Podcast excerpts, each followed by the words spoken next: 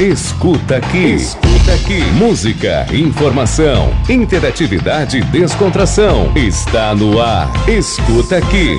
Vamos lá então, o nosso bate-papo desta segunda-feira. Como todas as segundas-feiras, a gente fala sobre saúde mental com a psicóloga Jordana Calci. Está por aqui também os nossos jornalistas Bruna Zilheiro e Andrei Nardi, porque hoje a gente vai falar de bipolaridade, mudança de humor. Boa tarde, Andrei. Boa tarde, Bruno e boa, Jordana. Boa tarde, Leandra. Boa tarde, Jordana. Boa tarde, Bruno. Boa tarde a todos que nos acompanham. É um assunto que a gente vinha planejando já há algum tempo para falar.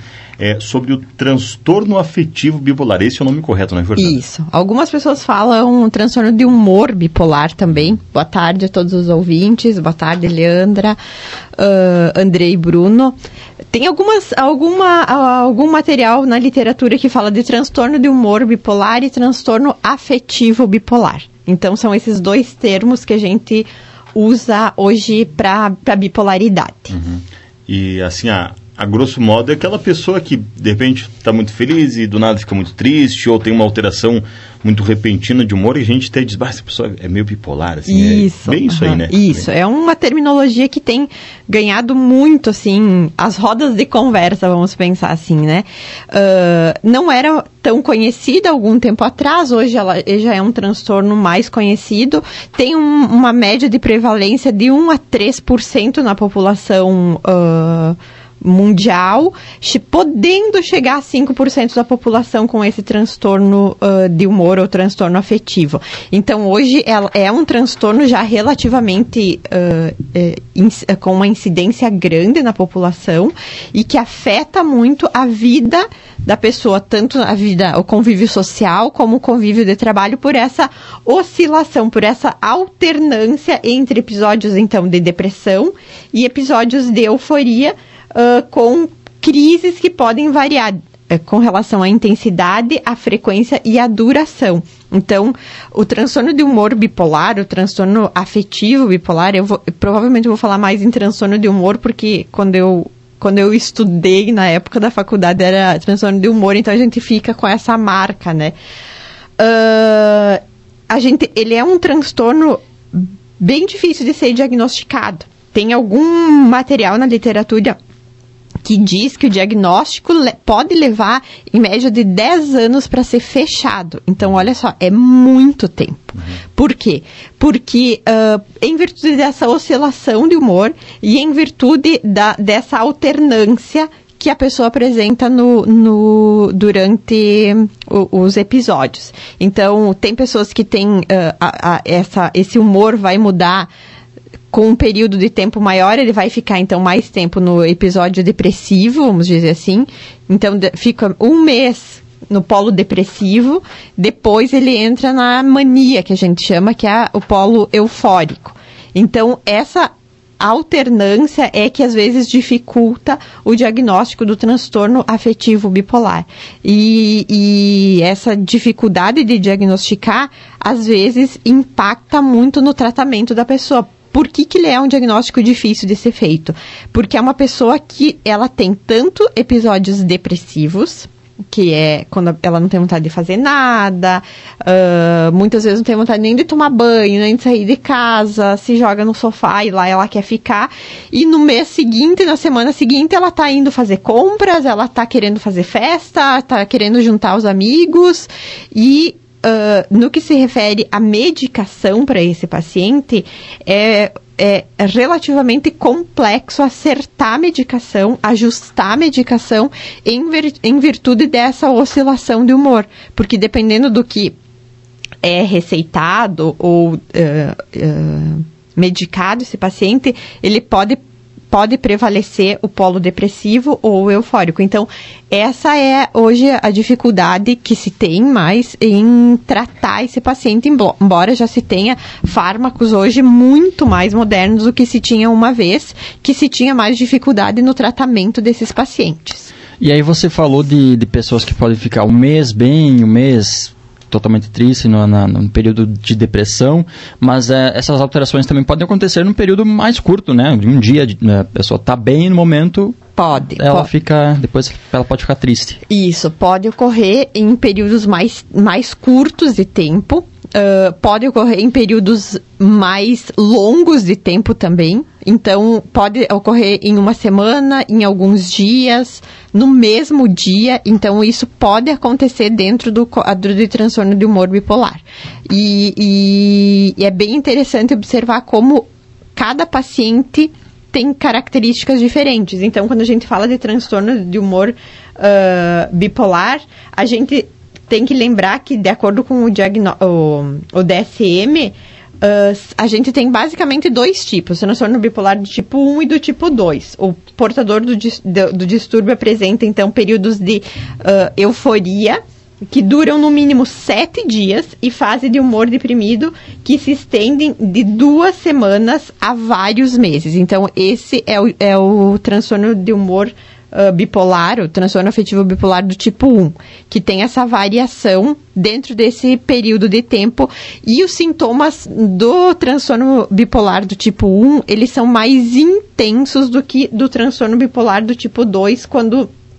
ah, ah, os sintomas são um pouco mais leves. Então, tanto na mania, que é a fase eufórica, quanto nos sintomas depressivos, eles são mais intensos e provocam profundas mudanças comportamentais e de conduta na pessoa que tem o, o transtorno bipolar do tipo 1. Então, é muito interessante a gente observar que um- um- uma característica de uma de uma situação de uma pessoa com transtorno ah, de humor bipolar relatava assim que ela quando quando estava no episódio depressivo ela não queria falar com ninguém ela não ela não atendia nem telefone ela, ela se fechava em casa ela não falava com ninguém não falava com os familiares era uma pessoa que morava sozinha não não fazia questão de ver ninguém e quando ela estava na, na fase maníaca, na fase eufórica, ela comprava muito.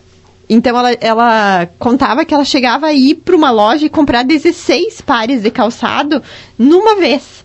Então isso é uma ca- característica que, que ah, descreve bem o, o, o bipolar. Quando ele está na fase maníaca, ele tem comportamentos às vezes impulsivos ou compulsivos. Então ele compra, ele faz coisas porque ele é como se ele fosse tomado de um sentimento de que ele vai conseguir dar conta daquilo, é um sentimento de energia, de vontade de fazer, de vontade de, de ah, ah, ocupar espaço. Então, muitas vezes existe essa, essa questão, inclusive, de aquisições muito grande no período ah, maníaco da bipolaridade. E tem alguns documentários que falam isso e as pessoas relatam isso nesses documentários também.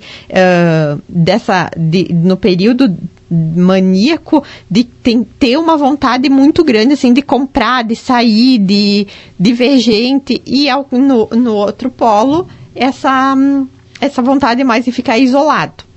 E no, no, no transtorno bipolar tipo 2, então, os sintomas. ah, há, há- há uma alternância entre os episódios de depressão e de hipomania.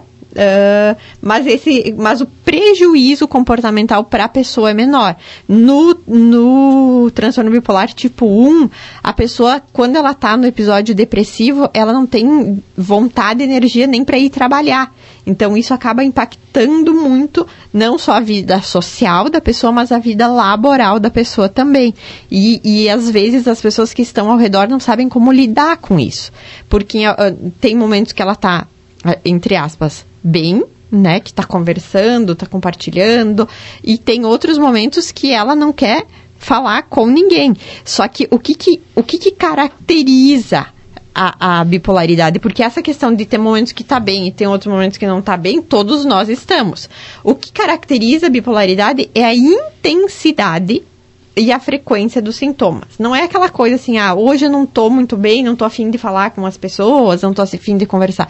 Não, é um quadro depressivo onde a pessoa realmente fica muito mal é um, a pessoa só tem vontade de chorar, a pessoa não tem vontade de uh, fazer coisas do seu dia a dia, e na fase eufórica, então a pessoa, como eu falei antes, ela está extremamente agitada, ela fica agitada. Então, isso que diferencia uma pessoa com transtorno afetivo bipolar e um, uma alter, alternância de humor que é natural, que é normal e que é esperada entre as pessoas. É, Jordana, assim, a, a bipolaridade ela se caracteriza somente pela alternância destes dois uh, sentimentos, vamos chamar assim, da euforia e da depressão, ou pode surgir ali também quadros de, sei lá, agressividade, raiva ou ou histeria, enfim, outros sentimentos que pode afetar a pessoa. Pode surgir outros sentimentos, inclusive uh, quando, quando o caso é mais grave, assim, quando o episódio é mais grave, pode exigir, assim, uh, existir a necessidade de internação do paciente. Uh, então, a literatura traz assim quadros de transtorno de humor bipolar com episódios uh, de delírio, a pessoa começa a delirar. Tem uh, uh, um risco aumentado de suicídio no transtorno bipolar. Então, quando a pessoa uh, começa a apresentar outros sintomas, em alguns casos é necessária hospitalização para que essa pessoa uh, seja medicada, seja contida, para depois ela voltar à vida normal. A questão da hospitalização, ela é muito complexa, porque se a pessoa apresenta um acompanhamento frequente no médico, faz terapia, busca ajuda, tem um acompanhamento regular, ela muito dificilmente vai precisar evoluir para uma internação, porque quando ela se perceber muito bem, ela vai fazer contato com o médico que acompanha, com a psicóloga e vai ser, o médico vai ajustar medicamento, enfim, então não, não tem um risco tão grande de evoluir para uma hospitalização. Mas nos casos mais graves, onde não existe um tratamento adequado, não existe um acompanhamento adequado, a pessoa pode evoluir sim para um, uma internação e aí com sintomas mais graves, como tu, tu havia fala, falado. Podem surgir comportamentos agressivos, uh, comportamentos de risco, é muito relatado na, no, na, nos casos de transtorno de humor bipolar, principalmente quando a pessoa está na fase eufórica. Então, ela acaba se colocando muitas vezes em situação de risco, e aí a relação com o suicídio, muitas vezes. Então, por isso que às vezes existe a necessidade da, da internação ou da contenção desse paciente de uma outra forma. Uh, quais são as causas do transtorno de humor bipolar, o transtorno afetivo bipolar. Por que, que não se ouvia falar tanto há um tempo atrás e por que, que hoje essa prevalência é tão grande? Primeiro, não se ouvia falar tanto há um tempo atrás porque não se estudava, não se conhecia especificamente esse transtorno, mas ele já existia. As causas, não existe uma causa específica, assim, uh, atribuída ao transtorno de humor bipolar. Sabe-se hoje que existe uma predisposição genética, questões ambientais, nível de, níveis de estresse muito elevado podem uh, desencadear o transtorno de humor bipolar, mas não existe uma causa específica. Uh, que, que seja, a isso vai levar a um transtorno de humor bipolar uh, o que que, que, que é, agrava o, o, o, surgimento do transtorno bipolar. Então, uh, episódios frequentes de depressão, ou início precoce das crises, por exemplo, pessoas que começam a uh, apresentar um transtorno depressivo muito precoce na, na infância, na adolescência, ela pode evoluir para um transtorno bipolar. O puerpério, estresse prolongado e esse item eu acho importante, que é o uso de remédios inibidores de apetite e disfunções de tireoide, como hipo e hipertireoidismo. Então, são dois fatores aí que a gente não dá muita atenção. Uh, disfunção na tireoide, que leva a muitos transtornos de humor, transtorno depressivo e assim por diante, e o uso de inibidores de apetite, né? A gente não, não dá atenção a isso, mas eles podem levar a transtornos uh, de, de humor, transtornos afetivos, que são consequências do uso, às vezes, indiscriminado desse tipo de medicamento. Então tem vários, várias pessoas que nos contam, né? Não, Sem acompanhamento médico. Isso, Uhum. que depois que fizeram o uso daquele medicamento, começaram a apresentar Uhum. disfunção na tireoide, consequentemente transtorno depressivo, transtorno ah, afetivo bipolar e assim por diante. Jordana, quanto ao tratamento do transtorno bipolar, é terapia, é com um médico psiquiatra na indicação de medicação, é que falta alguma substância, ou os dois? Como é que funciona a parte aí do, do tratamento? O tratamento para o transtorno de humor bipolar, ele é normalmente um tratamento associado, que a gente chama, né? Que é o uso de medicamento e terapias. Ah, existe uma alter- a- a alteração de lítio no organismo, então, normal, hum, frequentemente as pessoas precisam fazer um controle desse lítio no organismo e associado a isso o, a psicoterapia, a psicoeducação. Outras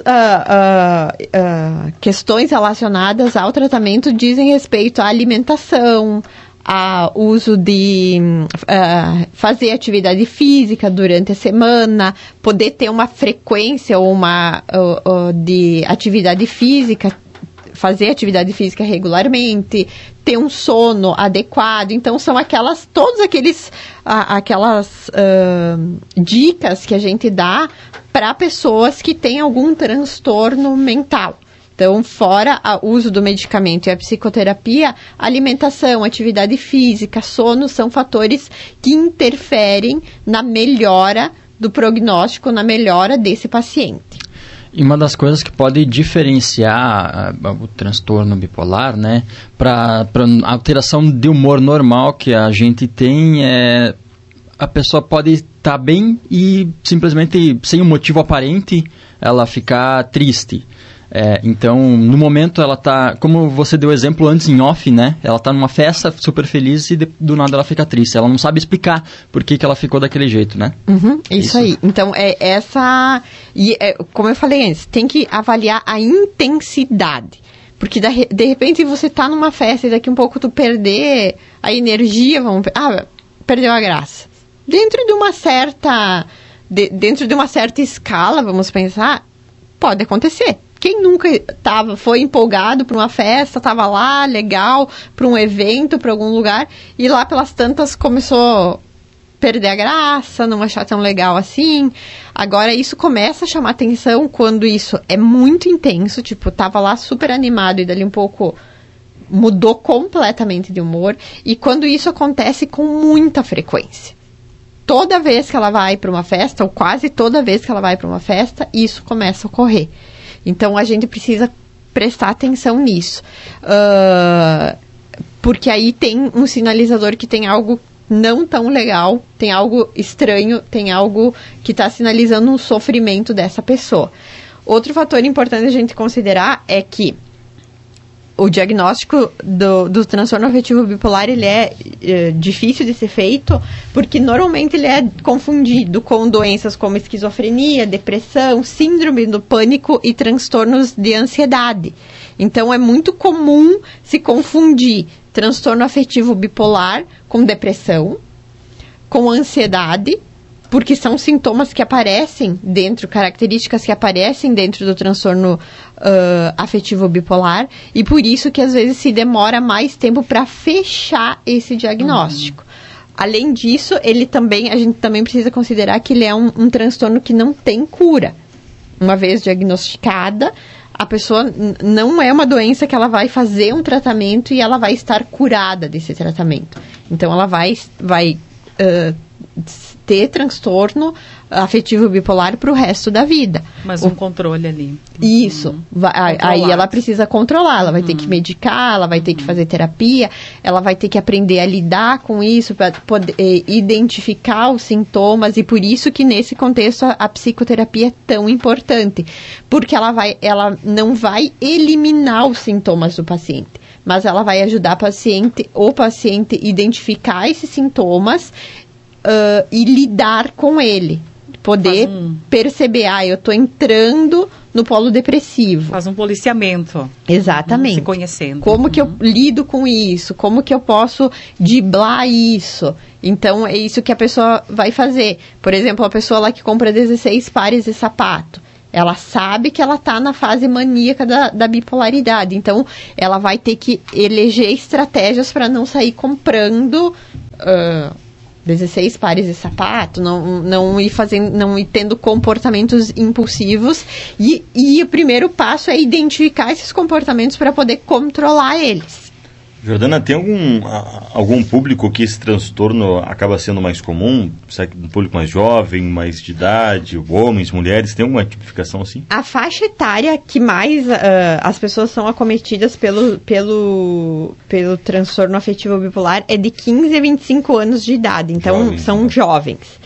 Uh, como eu falei antes, de 1 a 3% da população, em média, pode chegar a 5%, alguns estudos falam em 5%. E hoje, uh, uma coisa que, que é muito mais difícil ainda diagnosticar e que a gente tem observado mais na clínica é o transtorno afetivo bipolar em adolescentes, tá? Ele é mais difícil diagnosticar porque a adolescência por si só tem essa questão da oscilação de humor, da, da mudança entre polos depressivos, polos eufóricos, mas uh, hoje se fala muito em transtorno afetivo bipolar na, na adolescência. E existe uma prevalência maior, alguns estudos indicam uma prevalência maior em transtorno afetivo bipolar em mulheres do que em homens. Não sei a causa disso, se isso tem uma causa hormonal, uh, mas acredito que sim. Uh, mas existe alguns estudos indicam uma prevalência maior em mulheres uh, do que em homens. E como eu falei antes, uma vez diagnosticado, a pessoa uh, é uma doença que não tem cura, né? Um transtorno que não tem cura, então a pessoa vai ser acometida por esse transtorno por toda a vida e vai ter que fazer tratamento por toda a vida. Outra coisa importante pra, de falar do, da, do, do transtorno bipolar, que é uma característica presente em, em, em uh, todos os transtornos mentais, na maioria dos transtornos mentais, não vou falar em todos, que é a questão assim, de quando a pessoa começa a fazer tratamento, ela começa a ficar bem, o que, que a pessoa tende a fazer? Abandonar o tratamento. Porque eu já estou boa. Então eu já estou bem, eu não preciso mais. Nunca mais fiquei depressiva, nunca mais tive aquelas crises de euforia, então agora acho que já tá bom não, né? Então, eu acho que essa é a questão, assim, que as pessoas precisam ter muita consciência quando a gente fala de transtornos mentais. Qualquer doença, para que a gente pare de fazer o tratamento, que a gente conclua o tratamento, a gente precisa de orientação médica. A, o, os transtornos mentais não são diferentes. Acontece que, por algum motivo, as pessoas imaginam que uh, elas estando se sentindo bem, por estarem se sentindo bem, elas não precisam mais fazer o tratamento. Eu já falei isso aqui em outros momentos. Ela está bem justamente porque ela está fazendo o tratamento. E no transtorno depressivo, isso, no, no transtorno afetivo bipolar, é muito comum a pessoa parar de fazer o tratamento. E aí começa as crises, começa uh, a, a a, a, começa a aparecer os comportamentos regressivos e aí a, um, em muitos desses intervalos entre os tratamentos pode ocorrer as situações de suicídio. Então é um dos transtornos uh, que mais que existe uma prevalência maior de suicídio. Então ele precisa ser tratado, acompanhado e ele precisa, o paciente precisa entender que ele não pode parar o tratamento uh, em nenhum momento, principalmente sem orientação médica. Como em qualquer outra doença, mas, mas uh, especialmente uh, né, eu chamo atenção porque é muito comum as pessoas abandonarem o tratamento uh, porque estão se sentindo um pouco melhor. É como você falou, Jordana, está bem porque está fazendo uso da medicação e, é claro, sempre com acompanhamento médico. Bruno? Tem é, eu, mais acho sim, só para a gente finalizar, então, é, acho que a orientação é, claro, para a pessoa ficar atenta, a família também, eu acho que pode partir da própria pessoa, quando nota alguma alteração, buscar uma ajuda, né? É, de um profissional para tentar identificar isso, quem sabe, como tu disseste, chega a iniciar um, um tratamento, né, iniciar uma terapia. Isso, e eu acho que a gente precisa reforçar, assim, que alternância de humor todos nós temos, né? Todos nós mudamos o nosso humor ainda bem, né? Porque tem situações que exigem também essa alternância de humor. Uh, e, e, tem momentos que a gente tá um pouco melhor, tem dias que a gente tá um pouco melhor, tem dias que a gente tá um pouco mais cansado, tem outros dias que a gente tá um pouco mais disposto. Isto não é transtorno afetivo bipolar.